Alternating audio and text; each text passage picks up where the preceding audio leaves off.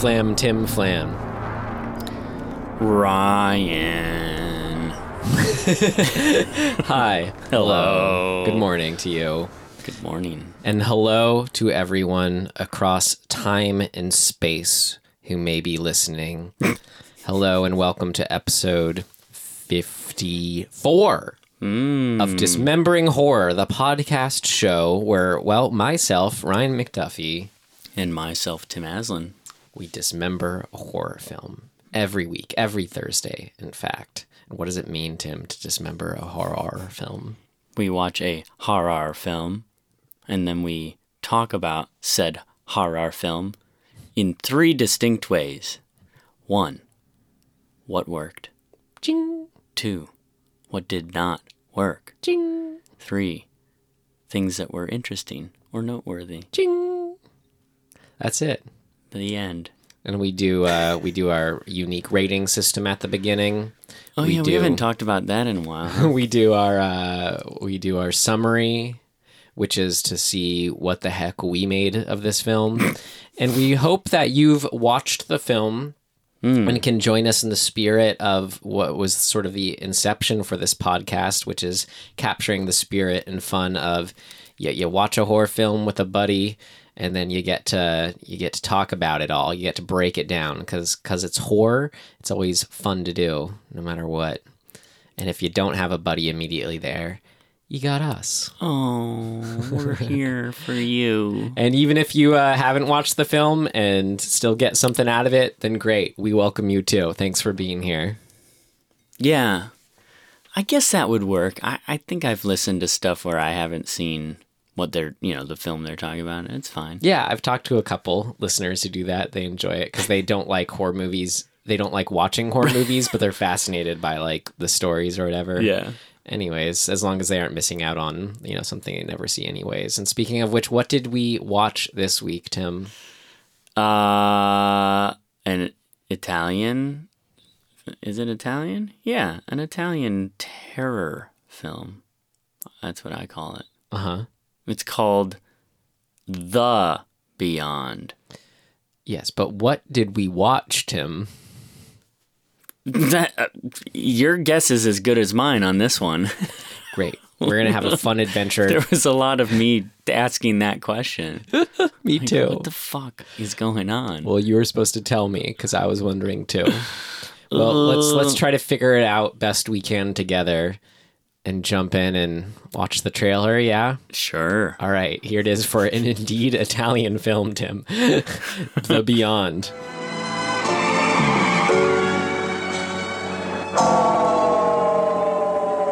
You are Liza, aren't you? Yes. My name is Emily. I've been looking for you.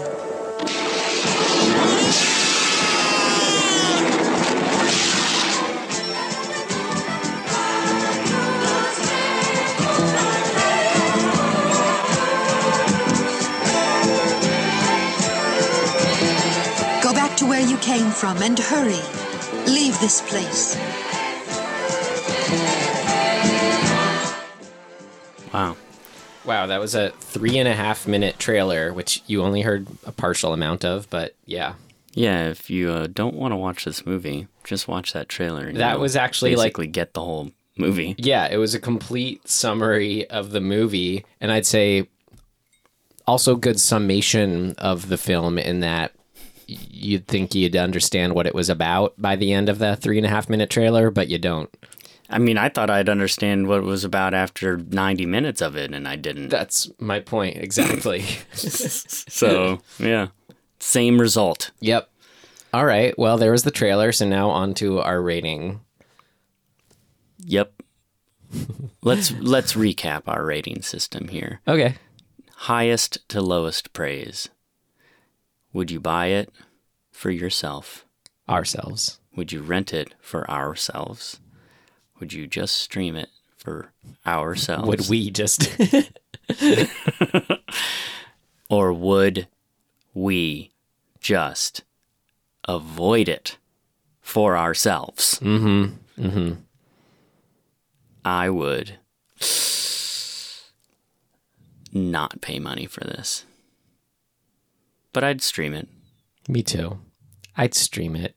I wanted, I mean, all its pluses were pretty plussy Yeah. as far as the gore moments and Yeah. some things we'll get into that made me just want to give it a rent it because I always try to like something about these Giallo Giallo films though. I don't know, man. It's miss more than hit for me. Yeah. I hate to say. I agree. Um, I mean, it's ch- they're super charming in that aspect of like just ridiculous, and I I appreciate that. But I just you got to have other stuff. yeah, like there's got to be th- some threads that are worthwhile, Yeah. and a lot of them they just feel they just feel like arbitrary uh, sequences. Right. That was the thing. It's not like they. It's like you could have all these great standout gore scenes and kind of setting, da da da, and just have everything else kind of more on like the level of a Hammer horror a film where it can be like slow, but it's never really like bad. It, it's there's something Right. always cool about it, but this I'd say it's actually there's stuff detracting for me Yeah. versus it's just being. That's yeah. that's the difference for me. there's certainly a line between you know s- plotting story that just sort of meanders and no story that slogs and meanders Yeah. and like no amount of fun fun eyeballs getting fucked with For me, it was as if like we kept getting teased with story. Yeah. That made me want it. So, and it just was never there. yeah Because I'm okay with uh, nonsensical meandering. How do we get here? You know, in theory. But it was just that it kept presenting this other movie that wasn't there, at least. I mean, hey, again, this is our just subjective viewing That's of true. it. But I was wanting something else I wasn't getting when watching this. Yeah. Well, let's let's summarize that for a little more context. So, the story is Liza buys a hotel that's a rundown hotel from uh, in New Orleans, and she's fixing it up. And in doing so, she has, you know, various workers come by to work on it. And we know it's got some shady history because we saw about 40 years, 50 years, 60 Six- years, 60, I think, 60 years prior that some people threw, what was it, An like hot plaster Yeah. on someone and that they were going of- on about demons or hell or something like that. Yeah, they kind of they hate art. Yeah. so some bad, so, so some sordid, uh, Yeah. hellish history to this place. And then because of you know, like trying to in, figure out what the why the basement is flooded and whatever, they they discover or open, I guess, the gateway to whatever Well, the beyond. it starts in this modern time with uh, the painter seeing a beyond person. And what a beyond person is, is a person with the whited out eyes. I don't know what else to call them because we have Oh, right, because we also yeah. have zombies. yeah, we sure do. Yeah, right. The the ex not the not the artist painter, but the like house painter. Right. so there's a house He painter. die, he dies because he sees a woman with these whited out eyes. and then so we have um, this main woman, Liza, Yeah. and her buddy that she makes, Dr. John McCabe. Mm-hmm. Her and him kind of are pseudo solving this mystery. Yeah. But I mean, it's really just him telling her to shut up and her being like, I'm not crazy. Right. And then, like, she goes and makes friends with another beyonded woman who seems like she's a good guy and exists on her own in her own scenes, yet also doesn't exist to Dr. John. Right, right. Okay.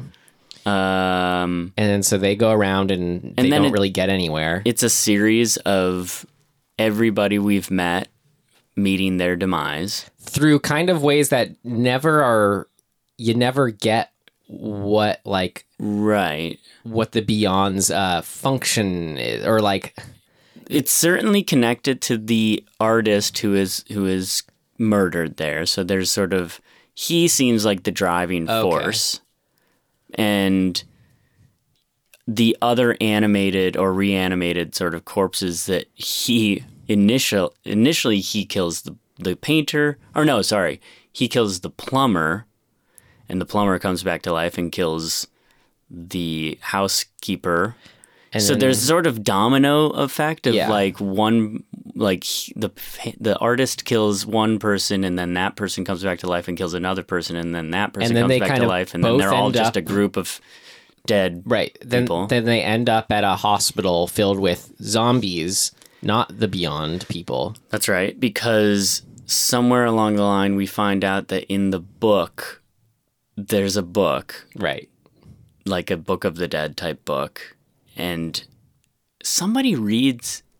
Who reads from it at one point? I remember the picture The disappearing. like the buddy, the her, Liza's buddy who who's in the library and gets eaten by tarantulas. oh yeah. I think he's the one who reads part of it.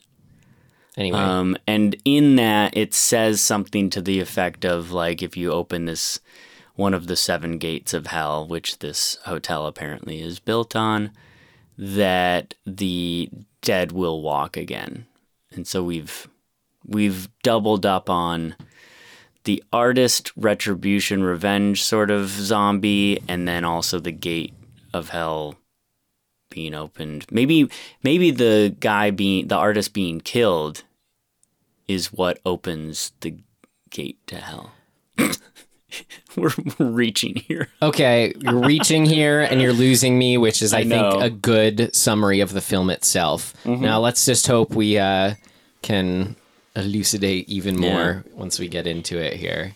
Yeah, because then they basically what else they're, happens? they're in a hospital. They, sh- they he stupidly shoots a bunch of zombies not in the head, Right. and then they end up magically in Oh, right, back they- in the basement, right. and then they end up in hell. There, the end. Yep. And the, well, i i I guess is it hell or is it purgatory? It doesn't really. I don't know. It doesn't really distinguish, but it's. I mean, the whole movie, they're the like, painting. they're like, oh, the this is the the gate to hell, the gate to hell, the gate to hell, Right. And then the voice that comes on at the end and says whatever. I felt like that meant like they have reached right. Yeah, reached it. they've gone into the beyond. Well, let's talk about what worked for this film for us, should we? Yeah. All right, what worked? What worked? What worked for you? What worked for you? What worked for you? It worked like a charm, Smith. What worked? What worked for you?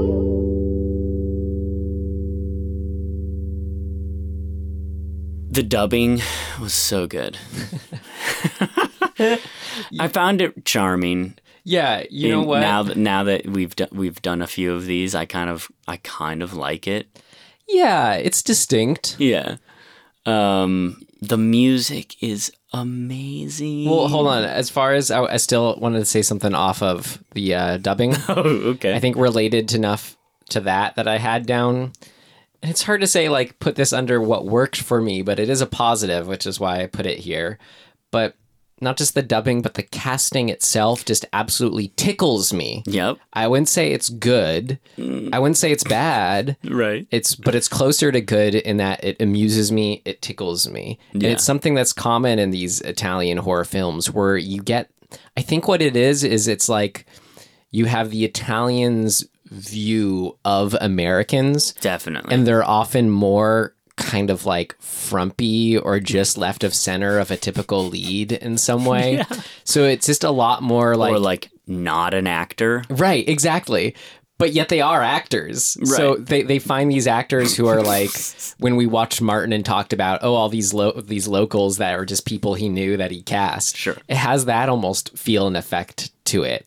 So so there's just something when you watch a new character pop up on screen, you're just kind of like, oh well, there, oh, yeah, I don't, I don't know, you know. There was a moment, yeah, that I f- that sort of stuck out to me of like it's two things. One, it's bad direction. It's like a, a director not being sort of more specific about, you know, telling their actors to to to stop putting on that they're acting, I guess. Um it's I mean sort of this is I mean it's subjective. For me I don't like this. So the when Joe the plumber shows up and he walks into the house, he kind of he kind of strolls into the hallway, but he does this like actor thing which is like he knows he's on camera and he like this all he should do is walk into the house like a normal person would walk in the house and is not looking at themselves walking into a house. Yeah. But actors often bad actors, even good actors, they they get in their head about the most simple mundane thing. Which is, you wonder if it's like when you have the Italian director watching the performance, is he just equating it to like, oh, he's American like John Wayne, and this Right. is just what it is. Maybe. It's going to work. But you it's so overt to me where I'm like, ugh, God, that guy is he's doing walking into a house. Yeah. And I'm like, just walk into the house. Dude. Like, Right. you don't need to kind of pause and like look around and like reach out and touch something on a But table. there's something you know what I mean? extra just going like, on too, fuck? where it's not just the because again, you could have someone who has that uh that star appeal or feels like they're an actor as we're used to them. Yeah. But no, it's also just like it's this dude. It's just this dude doing that. Joe the plumber, who's played by Joe the plumber.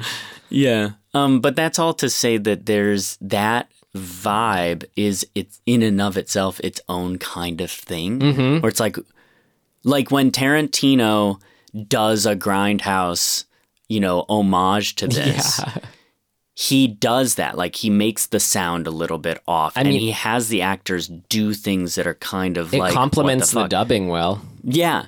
Yeah, so it almost I mean, I think it is part of the charm of these movies Yeah. is that that that's the baseline. Yeah. And I and I like it actually makes me feel good where I'm just sort of I know I kind of shit on on the moment, but it, it does make me kind of giggle cuz I'm like, "Oh, that's this thing." Exactly. Tickles me.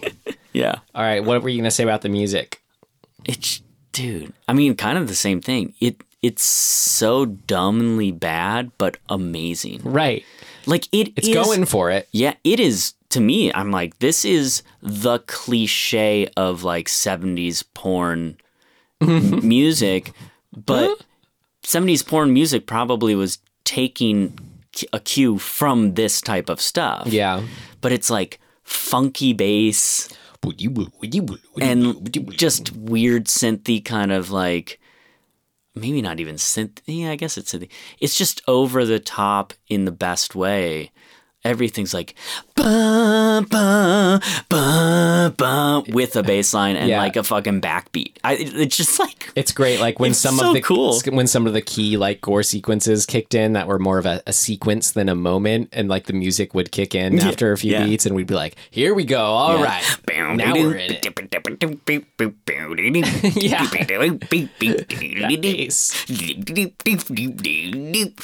It's great. It's so it's so uniquely like in this pocket of time. Mm-hmm. Mm-hmm. I like it, it. It actually helps me get through the movie Yeah, because it's like, whoa, here we go again. it's making We're you feel it. something. yep. Yeah, Um, I thought the. uh well, uh, maybe I'll just put this in a bookendy way. I thought the prologue and the ending were good. yeah, they've got style. the prologue was it was cool it was like a sepia tone Yeah. it put me right into that like oh awesome like 1927 louisiana Mm-hmm. old dark house i'll say this word a few times in it but the, the biggest tease for me in this but sorry this isn't what worked was the lovecraftian vibe Mm-hmm. of it all um, and then you had that cool uh, where it's just like just enough of a mystery to kind of go off of is set up Right. at the beginning of like what does he scream you ungodly warlock yeah and then throws the, the weird hot stuff on him Yeah. turns him into a you know preserves him there or whatever um, but then we get little mysteries of the house i don't know it was fun it brought you into the style of how the movie shot uh, you know with um pretty has a neat kineticism to it Yeah. and yeah. then um set and setting throughout I Yeah. found quite pleasing and eerie and Oh my god, like yeah, if we're talking about settings, the uh well yeah, Louisiana, the main setting of the old hotel, and then my favorite, which was just kind of indicative of everything I loved, was the um the basement. basement is so cool. Right? And the scene that really paid off like made me love it and sort of paid off for it, worked the best for it, the basement setting was when Joe is first exploring it. Yeah. And it's like this was again this is kind of like what I more of what I wanted from the film was um that that uncovering a mystery kind of thing with them where so Joe the plumber he goes down and this place is dripping and wet everywhere. It's so flooded too. starts- it's like and it's huge. Yeah, and so he and it's huge because he he hammers away at where the leak is, and then that leads to a whole nother section. Yeah. where you're just like, whoa, how? And then that's when you get the feel of like, okay, I'm on an adventure here. We're gonna uncover some mystery. And then he finds another, even older, muckier wall. Right. And just that felt like this old, ancient, you know, Yeah. uh, I don't know. Yeah, exactly Thing- those things things. wall. behind walls is amazing. Right. So to have the double wall, Yeah. like I loved that so much, and then to have the hand come out and kill him right there. So It- well, and dude, that kill, the the kind of claw finger going into the the nose side of the eye and just like pu- pushing the eye out is so good. well, let's let's do the kills here because Okay. that's largely what worked.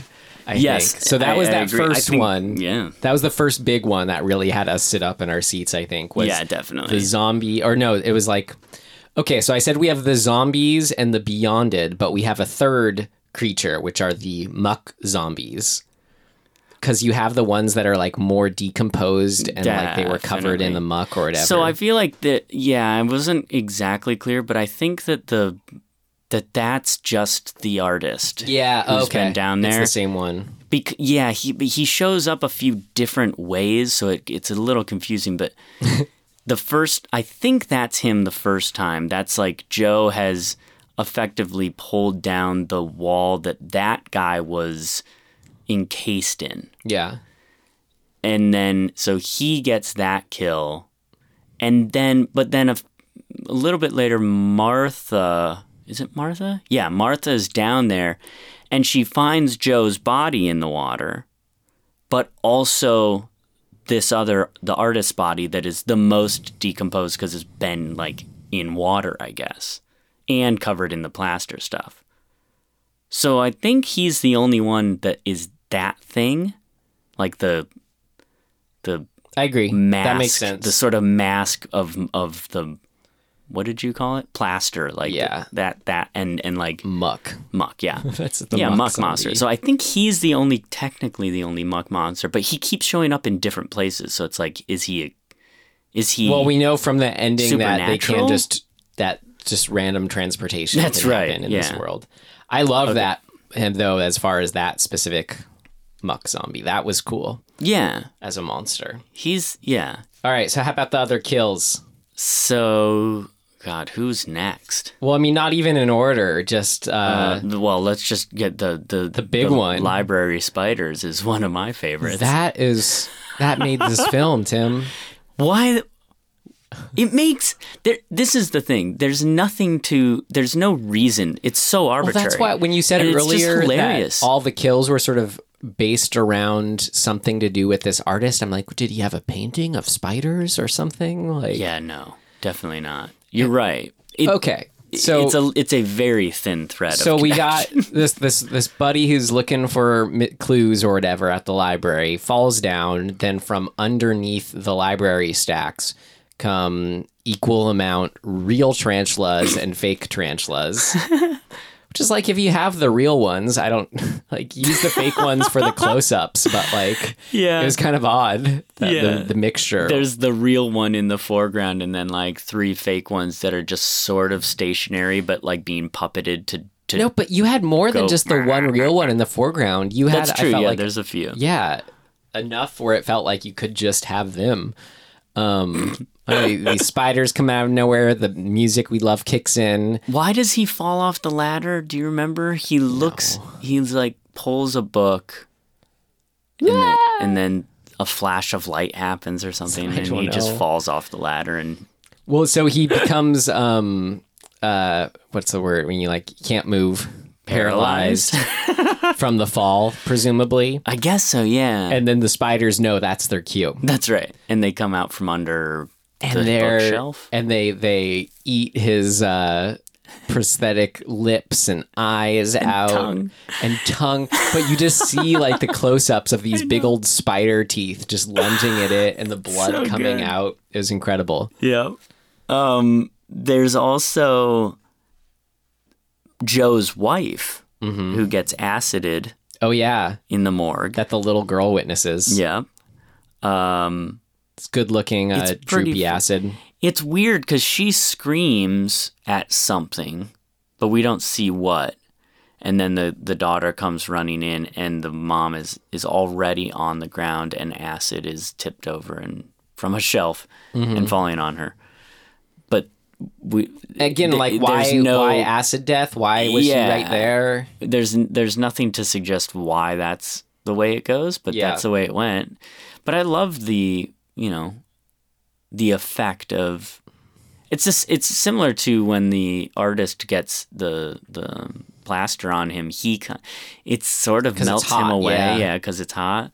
So they that all of that sp- practical effect stuff of like how limbs and eyes and skin and you know whatever it, it's a it's Well, now good. we had another ocular based death too, which was there's when, at least one other right yeah, There's it's a when couple Martha it's Martha's death, Oh, right?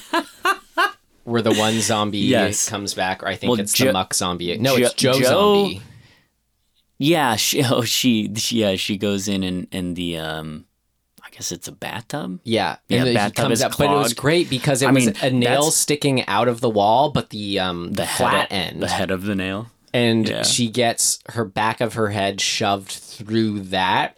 So then the flat end of the nail, pokes her eye out but it's the eye is like stuck to the end of it Yeah. it's so good incredible. I mean, to be honest, I think the scariest moment of this whole movie is when Martha reaches into the the tub and pulls out that clump of hair from the drain. Yeah, Tim Ugh. was like, "You couldn't pay me to do that." Oh, gross, dude. I just wet hair that's not attached and to like, somebody. use a glove, right? she just rolls her sleeve up. Oh God, that is my fucking personal nightmare. Um, I'll take the fucking nail to the eyeball before I reach in a disgusting drain and pull out a clump of hair. you sure about that? The other uh, favorite, um, my other favorite death that I at least remember right now was when the dog attacks her. so you have the the good beyonded person. I don't I don't know if there's good or bad people who are. And when I say Yeah. beyonded, I mean like they have the the whited out eyes. Right. Emily Emily, is her name, yeah. So you have Emily sics the dog on an attacking zombie, right? Ye- all of all of the the dead that we've witnessed appear in her house. Okay, so then she Including the artist. and then after the dog saves her, the dog then turns around and attacks her for some reason. Well, there's the whole thing of her not even really necessarily existing in like she's She's there enough to get killed by a dog. yeah. Was the dog part of her unreality too? Yeah, Because they were always confusing. together. It's her dog. I mean, she's it's it's a. Here's the other thing. It's a seeing eye dog Right. specifically, but like Anyway, just talk about what worked and the deaths. the um too much. Just, everything causes you to just have questions. Right. but anyway, the the dog going to her throat, like those were good gory effects. Little puppet dog head. And Oh, I kind of it. like what you're talking about about the acting style and the casting, the effects themselves, like they aren't realistic No. at all because it's sort of like skin stretches. Yeah, you can yeah. see that it's just the that it's different from like it's different from you know the the Tom Savini Day of the Dead kind of effects or whatever. Yeah. Like this, these the the, the stretchiness it's is unique about it. It feels, yeah, it feels like it's taking a cue from those, but like going further. More blood, more blood. Yeah, more stretchy, more terry, more blood. Yeah. I love the color of the blood in this though. Like there's a couple moments when it is it is kind of that yellow red painty, but it's the the consistency of it is not painty like you know like in the first Suspiria and, and others like that, which I really appreciated. I was like, finally we're getting we're getting into kind of more of a heightened realistic blood Yeah. which is fun.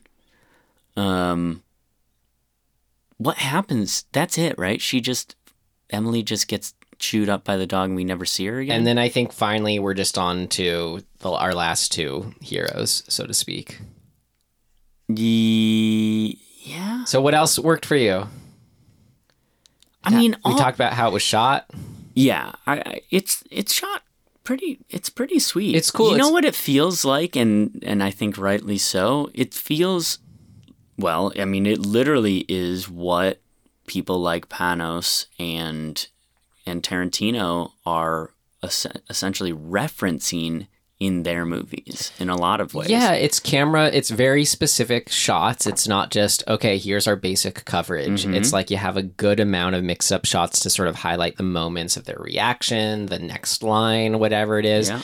Uh, sort of extreme rack focuses. Yeah, I like that. There's a lot of wide, wide lenses. That, and just how it's lit too. I like. It's a good in between of stylistic and realistic. yeah, yeah. All that's pretty. Yeah, it's pretty fun and Engaging. I thought. Yeah. You don't feel like what was the one that we watched that was um it had your fr- your best friend the cop it took it's like in Maine or or Portland or something like that. Oh yeah.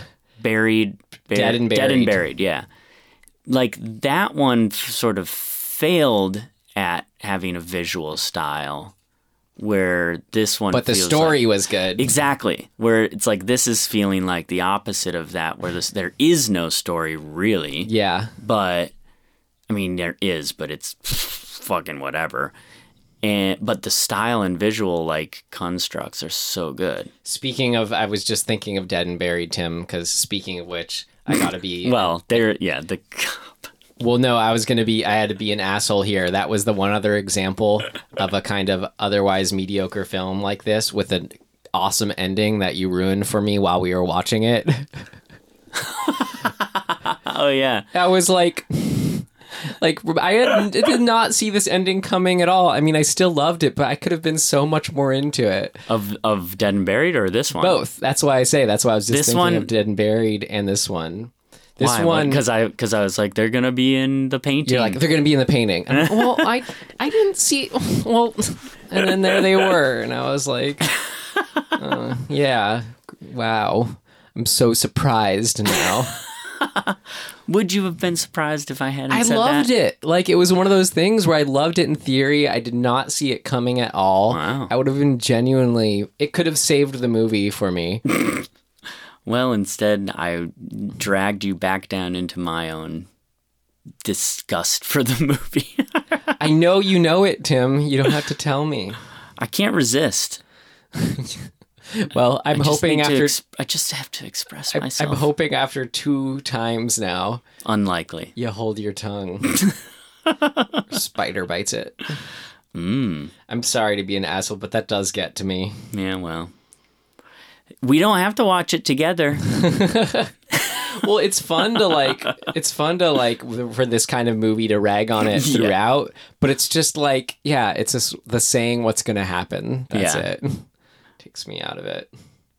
if I had seen it before, I would hold my tongue. yeah. You're just so engaged. Yeah. What Well, can I say? As I said earlier, the ending, like the prologue, did work for me. I'm like, okay, just keep the ending and the prologue as it is, and make another movie in between. And uh, Apparently, right? well, I mean, this is the middle of a trilogy. yeah, no, it's a it's what- a spiritual trilogy about locations that are Oh, portals to hell.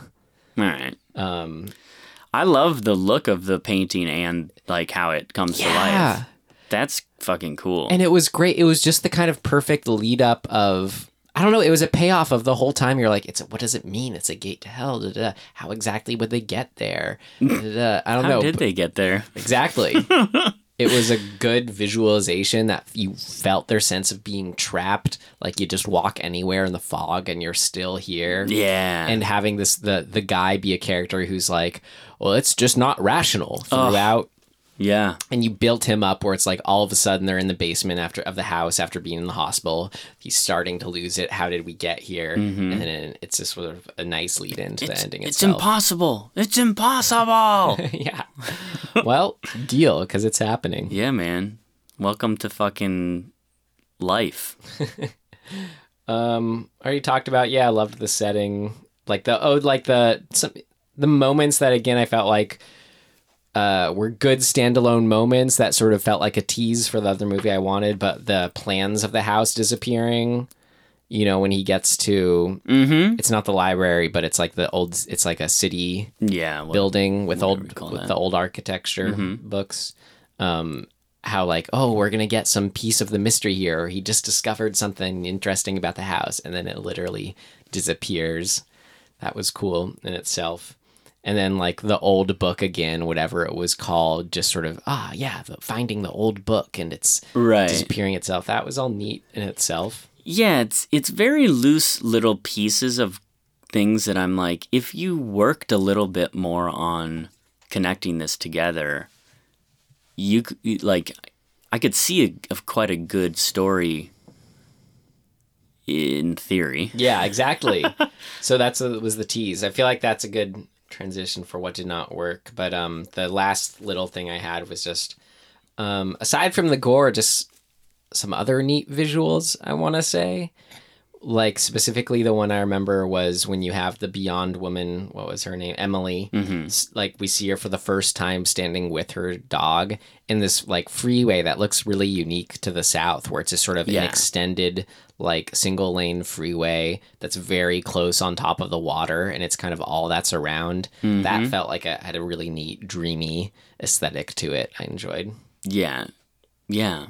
It's weird. It doesn't seem like something that should exist, yeah and yet it definitely exists. uh, any you have anything else Um, no, just that the book is called Ibon or Ebon.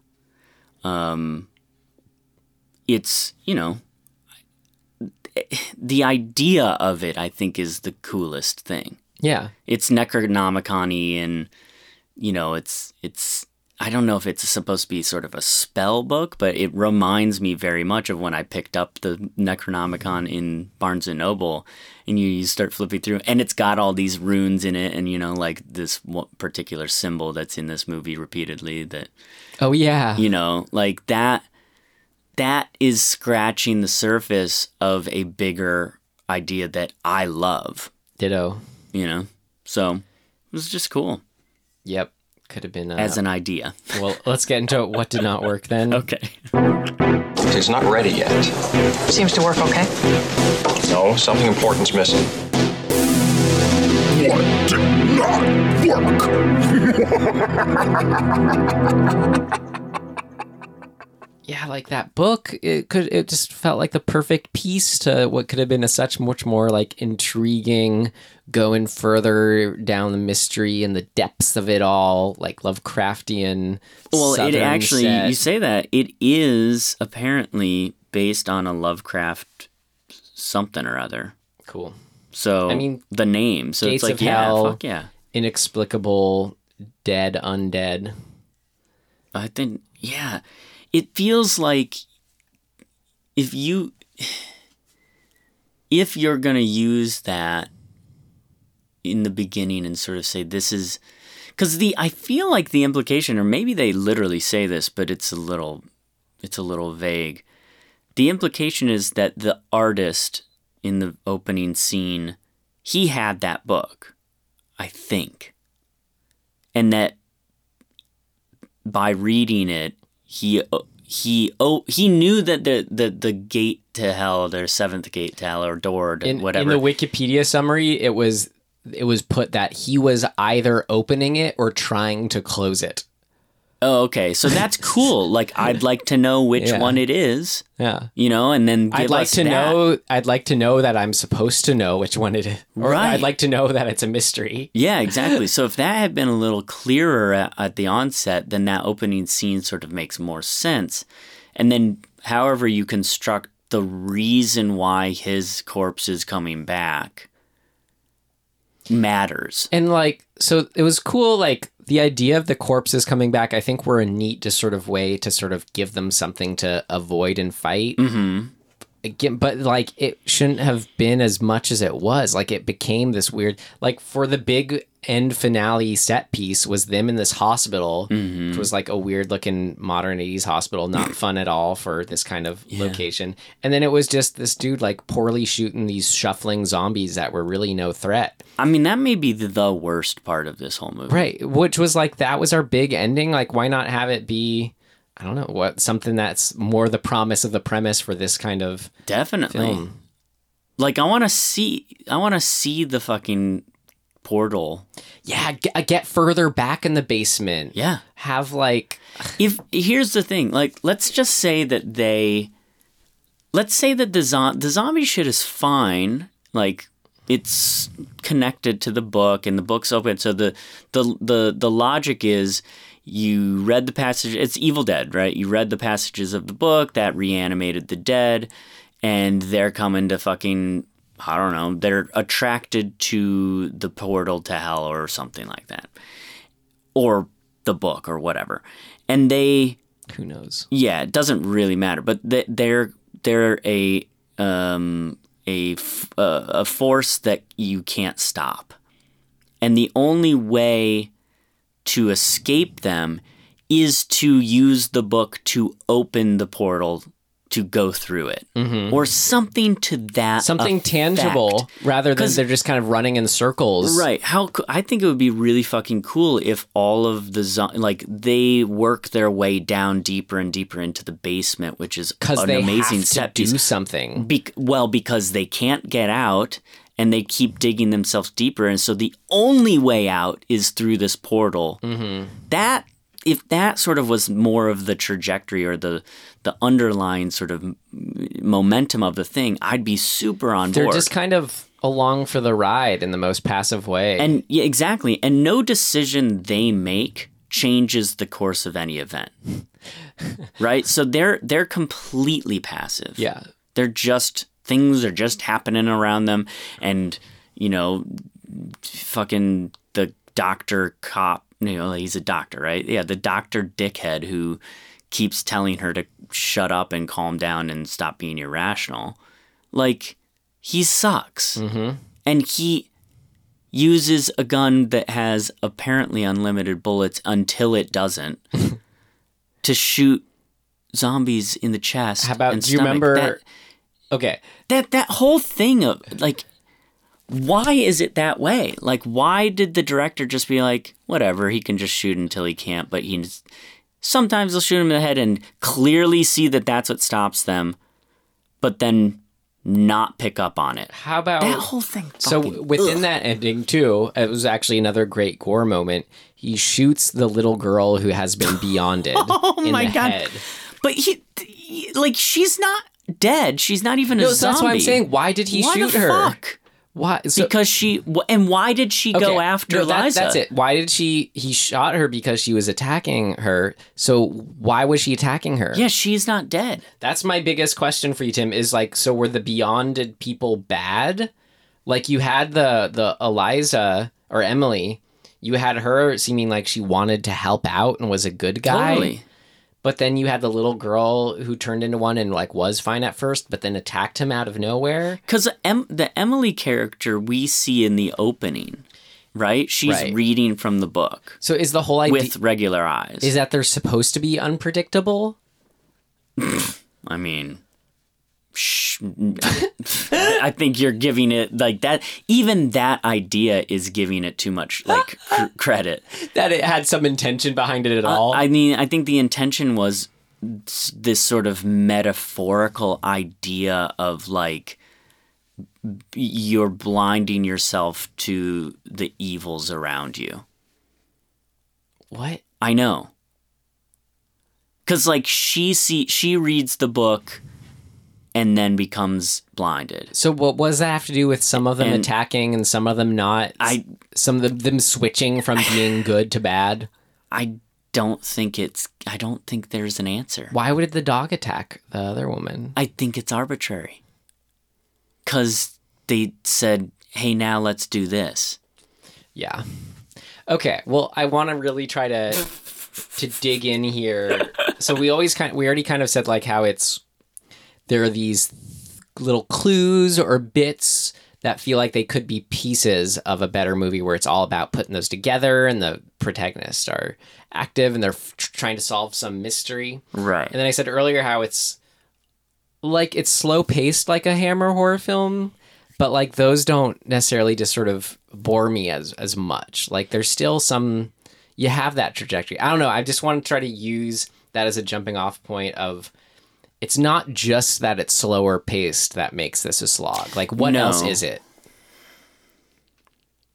I think it's the inaction of everybody, the passivity of everybody. Nobody is nobody is saying I've I think I've figured something out and I it, I'm going to I'm to go off of that and You have and the one guy actionable. who goes to the the city archives and gets the the E- blueprints. Right, but even in that it's it never amounts to anything. It felt like so what? Like he didn't Exactly. Because, like, let's say he finds that information and in die, even though he's, you know, it gets him killed, the struggle, the actionable struggle would be that he is trying to relay the, what he has learned. And that can push our story forward if even though he gets killed when they find his body like we we Or don't even use- we don't you- even like none of our main characters ever are in a scene where they go holy shit my friend just got killed Or you could have it so somehow the audience knowledge for getting this clue that the characters don't is working in That's some right, way for the sure. story. But this we just saw some blueprints, have no idea what it means, and then see that it disappears. the like suggestion being i guess that there's more to the house than than we thought but like but ha- that means you need not- a little more that's right specificity. it means nothing it's just sort of a okay Yeah, like have that be the reveal of there being seven something or whatever it was, or I don't know, have somebody say, or that somebody room thirty six. Maybe yeah, there's like, something to exactly that we learn. what does it like what the fuck does it mean like what does it matter if we can't even connect what we're driving at we don't give a fuck like Yeah. it, it doesn't matter nothing matters because we don't have anything to fucking hold on to Right. so okay, great. We got it. That's the problem for me. The biggest problem is the the deaths are just a like the scenes that lead to deaths are just setups for the deaths. They're not actually through lines to understanding what's going on mm-hmm. and why. But and the- that's a huge problem. Like even, even sometimes they aren't even setups to the deaths because even though That's right. even though he falls and then gets killed eaten by spiders, you're like, why spiders? It's cool. It's great. did he do something to make it be spiders? What does that tell us about this all? I don't Yeah. know, man. it's just unfortunately it's just I borderline lazy and and hacky to me where it's just like somebody was the director or whoever were like yeah we don't really need to flesh this out I don't even. I think you're kind of the like what you said earlier. You're right. It's it's that they don't even think to think. It's not like a lazy like oh we don't need to do this and it's fine. It seems more just to kind of like they don't even think to think about it. maybe yeah yeah they're just so focused on ooh you know it'd be cool mm-hmm. this and then that's where it, it starts and stops there Right. it doesn't actually go yeah that would be cool because that then thematically connects back to this and then we can build this story and we can get the characters to move in this direction because of that great It's that just, doesn't okay. exist So this happens, then this happens. Yeah. yeah it's the and thens of of bad movie making Which and yeah, it's and again, it's like I saw some reviewers describe this as you know, uh, common way to describe a lot of films like Herzog and stuff, the fever dream thing, where you can have this sort of disconnected flow, but yet that somehow seems connected emotionally or just or does have some sort of like just more um deeper th- or Yeah. you know hard to pin down through line, but you feel it's there.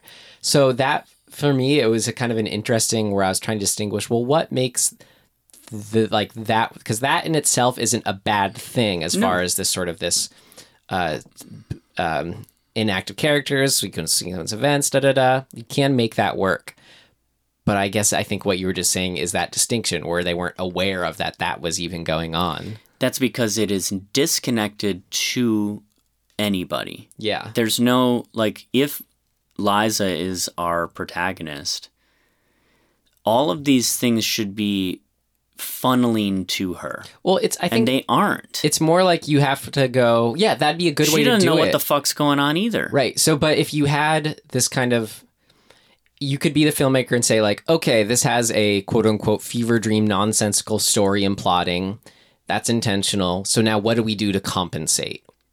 Yeah, And that's what's not yeah done. And I would say one of the things you do is show the impact of that these things have, even in their sort of dreaminess, on Liza. right. Like have her have to deal with it. She doesn't. Have, The yeah, only thing right. she does Yeah. is sort of say, you know, this stuff is happening right. and then the the doctor buddy tells her that it can't be. No, it's like you're. Um, it's like okay, well, what you're saying. It sounds like you're describing my one of my favorite films is Inherent Vice, Oh, yeah. and that's where I it's like you have Joaquin Phoenix in the middle of this intentionally. You have no idea like what's happening. Even after like five times, you're just like starting to get sort of this extremely obtuse plotting and like all these names. But it all comes back to just sort of him as the main character with an emotional through line, Yeah. reacting to it all. like I like the idea of a story where the protagonist is playing catch up or is just doesn't know what the fuck is going on, but I need to see them live in that struggle Yeah. of like like if the cop or I keep wanting to call him a cop. He's not a Because cop. he has a He's gun doc- the I know exactly. time. um, if the doctor guy keeps telling her she's crazy, I need to see her react and like push back on that. Yeah. And be like, listen, asshole. Like, Or I she could it. even succumb to it. We could see her question herself. yeah. But like, you need to see something. Yeah. She needs to have an opinion. And she, she unfortunately just sort of exists. We're never really with her on anything. She never really, everybody else is discovering things and then dying. She doesn't really ever learn anything. She might as well have been the one to die earlier. Like, Yeah. Like we don't know just because she owns the house uh, that she's the one that bought it that she's the one who ends up being there last. Like It's a great jumping off point for a character, but it didn't do anything. yeah, like I want to see her actual struggle and go somewhere with it even if it the end is is bleak like it is. Which is that great. should that should in, be informed by her character and, and like like her experience as a character like what does what her needs are does she like what her flaws and what her needs are should impact how she ends up Yeah. and in this it's like mm, there's none of that So anything else you had specifically? What did not work? Not not really i mean the the the like again the yeah the doctor they keep you've seen corpses come back to life stop going into the fucking morgue oh, right. like stop it Just everything about that ending was unsatisfying as far as the set piece, like Yeah. of them, th- they're running around in circles with these zombies. Or again, if you're going to end up in the morgue where there's a bunch of dead bodies that are going to reanimate, make it so you have no choice that it's the only room you can go into and then that moment of like closing getting away from something in the hallway finding an open door getting through it and closing it and being like oh finally we're safe for at least a moment and then turning around and being like oh shit, we're in the morgue. That's that's classic reversal, right? The reversal is the, the positive of escaping the people in the hallway to the negative of the room that you ended up in. Yeah. That that reversal stuff is is how you progress in a, you know an active way through a sequence. And to couple that, it's it feels like it should either be show that he's an idiot who can't figure out where he's supposed to shoot them in the head, but it seems like he f- is figuring it out. He like shoots them one in the chest twice, and then that doesn't work, so he shoots it in the head. Then it goes down immediately, and then it's just off to the next one. Like that never even happened.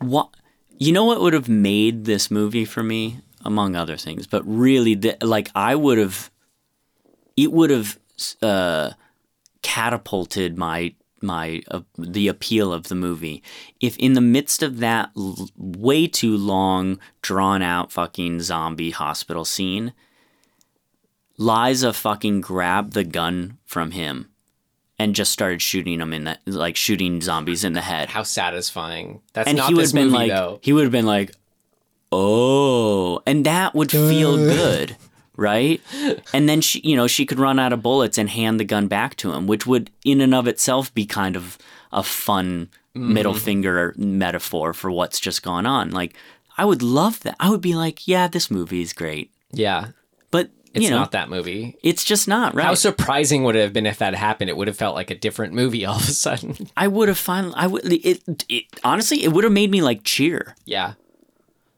After this whole movie of Yeah. seeing her be exactly inactive how you described her.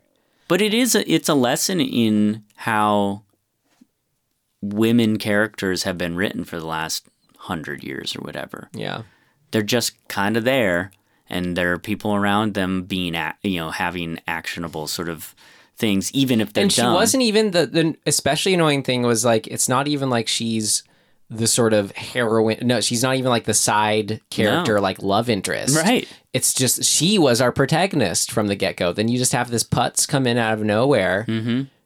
and be an ineffective whatever. Like he's just there. i mean i he mean causes more problems than anything. definitely you know as far as it rings true as far as everything you said the the man woman roles being this in this horrible stereotypical way. But it's not like he was written any better or was any smarter too. They're both terrible. yeah, it's just the, the di- the relationship. I mean, you remember the moment when that fucking she's she pulls up at a stoplight and then he pulls up and he like looks at her and he honks at her, and you were like. What the fuck? Like, what is? So now they're on a date? What? He just pulled up and picked her up? Like, what the? What's I didn't on? even remember they had met. Yeah. yeah, yeah, exactly. She, you're like, wait, some some asshole just pulls up and honks, and suddenly they get on a date. He's our new main character. like, what the hell?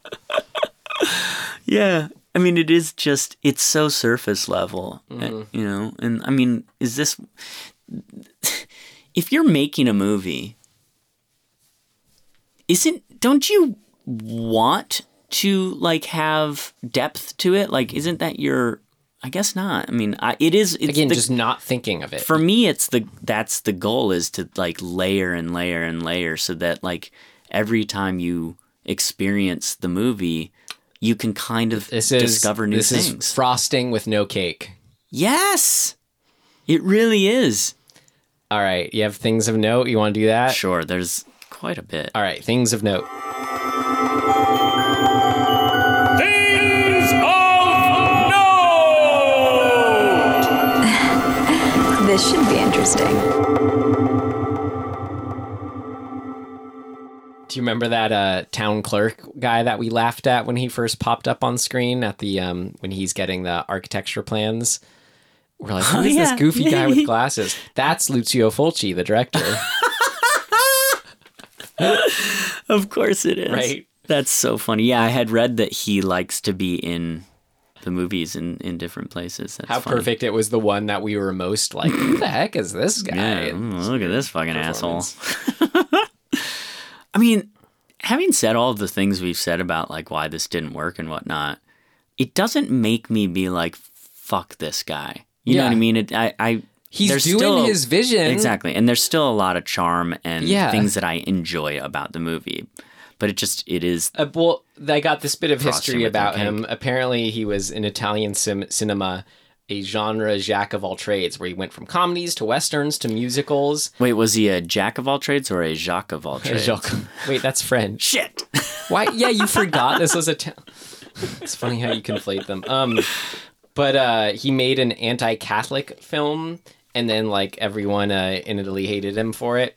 So he took a decade off before Zombie Two, which is the only other one I've seen of his. It's just Yeah, called, never- known as Zombie here. It's the Yeah. one with that other famous like eye gouge moment in the shark fight. And it's considered sort of a sort of a what would you call it? Like a a se- Progenitor sequel. Yeah, it's it's not an actual sequel, but it sort of feels like a sequel. Yeah, to, it's just known here as Zombie. Anyway, that movie too is similar to my my uh my experience with this. A couple good moments, and I can't tell you the rest of what happened, nor do I want to see it again. um, but that that's what uh put him known onto the map here was Zombie. Okay, Zombie two there. But as far as that trajectory, I thought that was interesting. Yeah. It's it's fun to uh, you know to sort of read his way of talking about the film Yeah. Because he has these ideas but it, they are even these this quote right here somebody says uh it's him discussing the film's concept and he says um quote so he's telling me this story about a couple moving into a house where oh, I guess this is the um who was this guy? Doesn't matter. Some other guy who talked to to how do you say uh, the director's name? Fulci or Fulci? Mm, I say Fulci. Fulci? I, Okay. I don't know if that's right. So Fulci has told this guy that it's a story about a couple moving into a house and underneath the house is hell. Right? And that's all he sort of says about it. He's like it the guy's like, "Well, what does that mean?" and and Fulci's response is like "N- it's just hell. It's hell under the house. It's the beyond. He doesn't. Not, yeah, he doesn't actually have a response. He doesn't. Yeah, exactly. He's just. It's just the surface idea. It's just hell underneath a house. Oh yeah. So wait. So what does that mean? It's under the house. Oh well, it's under. It's hell. It's under the house. Uh. yeah. I know. I laughed. At I find that too. really interesting because that sort of you know not important. Yeah, paints the picture of his See, that's mindset. what I mean. He doesn't even think in terms of like Yeah. what that question. Um, another funny thing I read about how uh, he was working on this. The since the majority of the cast were English speakers, he'd speak Italian to them. That's you know he didn't know English, so due to that language barrier, most of his direction was done with like says quote on Wikipedia miming, making faces, and moving his body in order to make the actors understand what he wanted of them. So he just like uh, you can imagine it kind of. Yeah. Yeah, doing that, he could have he could have mimed that uh like when Joe walks in and you described that. Maybe he just You're gave right. that performance exactly, You're like he does the little two fingers walking move. or just does it himself. Do-do-do. Yeah. Look over here. Oh, Oh. Ee. Um, the last little one I had was um the there's a restoration like the what we've seen, which is really good quality restoration. Apparently wasn't available until it was done uh, in 1998. And it was Sage Stallone, Sylvester Stallone's son, who oversaw the restoration, and Quentin Tarantino, who distributed it Right. through his uh, label. Well, and I think that we mentioned before, but Tarantino, the Grindhouse movie, well, it's called Grindhouse, Mm-hmm. right? Um, it's so. I mean, it's just so ripped from Yeah, this Death- Death this- Proof Yeah, Death Proof is the th- Tarantino this, one. This era, and like it's, I. It's weird to me because I'm like I, in watching Death Proof, I'm being tickled by the things that are happening and this movie has those same things and it's almost it, it, it almost feels chicken and eggy to me mm-hmm. maybe because i saw death proof before i saw this but i'm being tickled by it reminding me of a movie that came after it you know what i mean i'm like oh yeah this is like what's in death proof but it's like no death proof is doing what this did Yeah. it's the other way around but i like i I like those little the nuance of of the bad quote unquote badness, the charm of all of this a lot. Um, but even even just every the the the um the special effect, the practical methods of of special effects. Um, like they said here, the um the dummy they made this dummy dog, you know, like the dog head puppet, and they and he he called it uh Popola. oh yeah. um, I just like little shit like that. It's like obviously they had a good time. I always get excited when uh, there's a Roger Ebert review that exists. oh yeah. he gave this film a half a star. Wow. Out of five? Um, I think it's out of four for Okay. him. Is the system. um, but his last his last line in a film filled with bad dialogue, it is hard to choose the most quotable line, but I think it may occur for in Liza's conversation with Martin, the architect hired to renovate the hotel. You have carte blanche, she tells him, but not a blank check. The movie is being revived around the country for midnight cult showings. Midnight is not late enough. Oh man, that's good. And actually, the first comment I didn't expect this movie's nonsensical charm to work on Ebert, and it didn't. But for horror and B movie aficionados, this is an underrated cult classic. And then, ooh, and then the response to that one by horror and B movie aficionados, you obviously mean, quote, teenagers easily impressed by poor filmmaking simply because it is justifiably not as well known as far superior horror, films. Hmm. Damn. So, fucking laying down the law there. yeah. Shit, dude. other. It's so you know. I read his bad review. I think it's only fair to read a bad review of a, a review of his bad review. Yeah, right. well, yeah, I the, It's it's just fun because his he uh, is we know his voice, so it's just fun. to Yeah. get his take on it. yeah, No, and like no authority. But I get it. I I get why you the I get the appeal of this movie. yeah, Cuz like I think we said this about the original Halloween as well, or I said it. It feels like something you could throw on at a party and just have it exist in the background and it it would be fun to right. have. It's its essence coming through. Yeah. Like I read somewhere some maybe it was another Ebert review or or something like that or just another review um basically saying like this should just be a silent film. yeah. But then you would lose the cool baseline. But it, but I get that. No, Like, no. I think they said, but have the music still. Oh, oh yeah, yeah.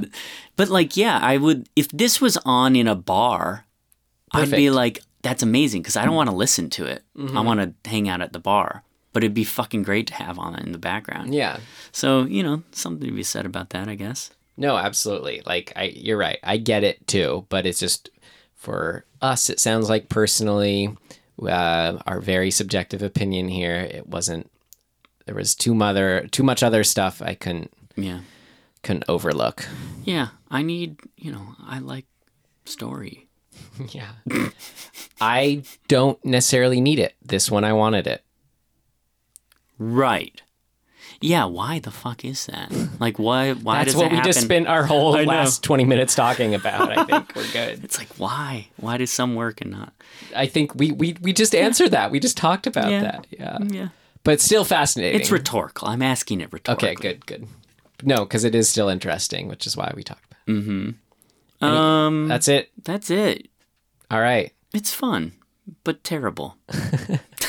All right. Let's let's put a bow on the beyond and Cool. to see what our recommendations are to All our right. lovely listeners. Um, well, mine is the new season of Mindhunter. Did you watch the first season of Mindhunter? No, Man, It's so like up my alley. It's about the um the guys who kind of created this the, the like serial killer profiling science psychological stuff in the FBI. And it's David Fincher directed most of it. Most, feel like I half, haven't half of the episodes, seen I guess, for of both his seasons. for a while, so I'd be neat to see just for that. Dude, it's I love it. It's so it's so good. Mindhunter season Two. is your specific recommendation. Yeah, that's the that's definitely specifically. I think a lot of people have seen the first. I mean, watch the whole thing if you haven't seen it. But the second season is fucking great. Awesome. I watched Bill and Ted's Excellent Adventure the other day. I watched that recently too. It's great. It's cracks me up, but you know what? It there's something special about Bogus Journey, Tim. I've never watched Bogus Journey. It's it they they find a way to sort of take it to a level that's I think way more satisfying. It just Yeah. it's super interesting and that's my recommendation. I know most people have seen it except for Tim, but Bill and Ted's Bogus Journey, I rewatched it about a year ago and um you know all the all the feelings I had as a kid of like there was something just kind of I couldn't put my finger on enjoyable about it. They uh it came back and uh, I could justify it all as an adult. Did you ever see the cartoon? Do you remember? The I remember cartoon? it, but I liked the cartoon. I, I think I had to mention it too because the new one just wrapped filming. I so- know. I'm very excited So for that. it's been on my mind. awesome.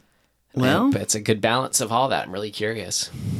All right. when I watched Bill and Ted's Excellent Adventure recently, for like after not having seen it, one of the things that always stuck out is this idea of like, in the end, when when Ted is like, "Remember the garbage can," and then a garbage can falls out of the air. Yeah. that always made me go, "That can't exist even with the time travel thing." Like, where did it come where from? did it come from? What the fuck? You figured it out. He has all of time to figure it out. That's right. Yeah. Yeah. What if that was the key? That there's a whole fucking lifetime of Bill or Ted. It's Ted, right? Yeah. Trying it over and over, and it's not. He's like, God damn! How do I get this goddamn garbage can Maybe to fall that's in the, the, right place? the third one. That's the whole premise of the third one. just them like sitting at a table trying to Doing figure no, it out. like all, all the things that they said they had to go back and do. oh, well, man. we better get to doing that now. Yeah. Oh, that'd be funny.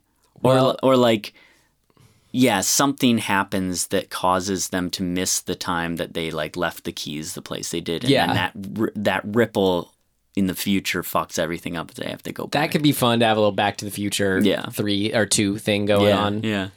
We'll see. Yeah. Is it the same? Do you know if the third one is the same director? Yeah, it's the same writer director Ed Solomon. Um, it's the same collaborative pair, uh, and th- they like Bogus Journey was kind of their full on creativity, That's cool. and that's uh, vision, and that's what this one is too. Nice. So I have high hopes. All right. All right, your turn to pull from the hat, Tim. Okay, I'm reaching for the hat. I'm reaching for the hat, and I'm oh, what's that? It's our skull bike bell, Tim. I think it's been about seven episodes since we've heard it. But but I was gonna pull a thing from the hat. Well, do you don't you remember Tim what our skull bike bell means? Why because don't, why don't you tell me? It means that instead of pulling something from the hat, which is why I stopped you with Bell, we are going to go see a film in theaters. Mmm. We are going to go see, Tim, the new release film, Ready or Not. I can't wait. Me too. I I actually was pretty excited to see this and the one that was pulled, The Hunt. So Was I with you in the theater when the trailer for this played? Ready or not? I don't remember It was either you or Max. And before bo- Midsommar. and both of you do the like close your eyes things. the trailer shows way too much. I watched the whole thing and was like, oh, God damn it. Yet you still want to see it. I still want to see it though. Yeah. All right. Well, I'm excited because I Don't go watch the trailer if you're going to go watch this.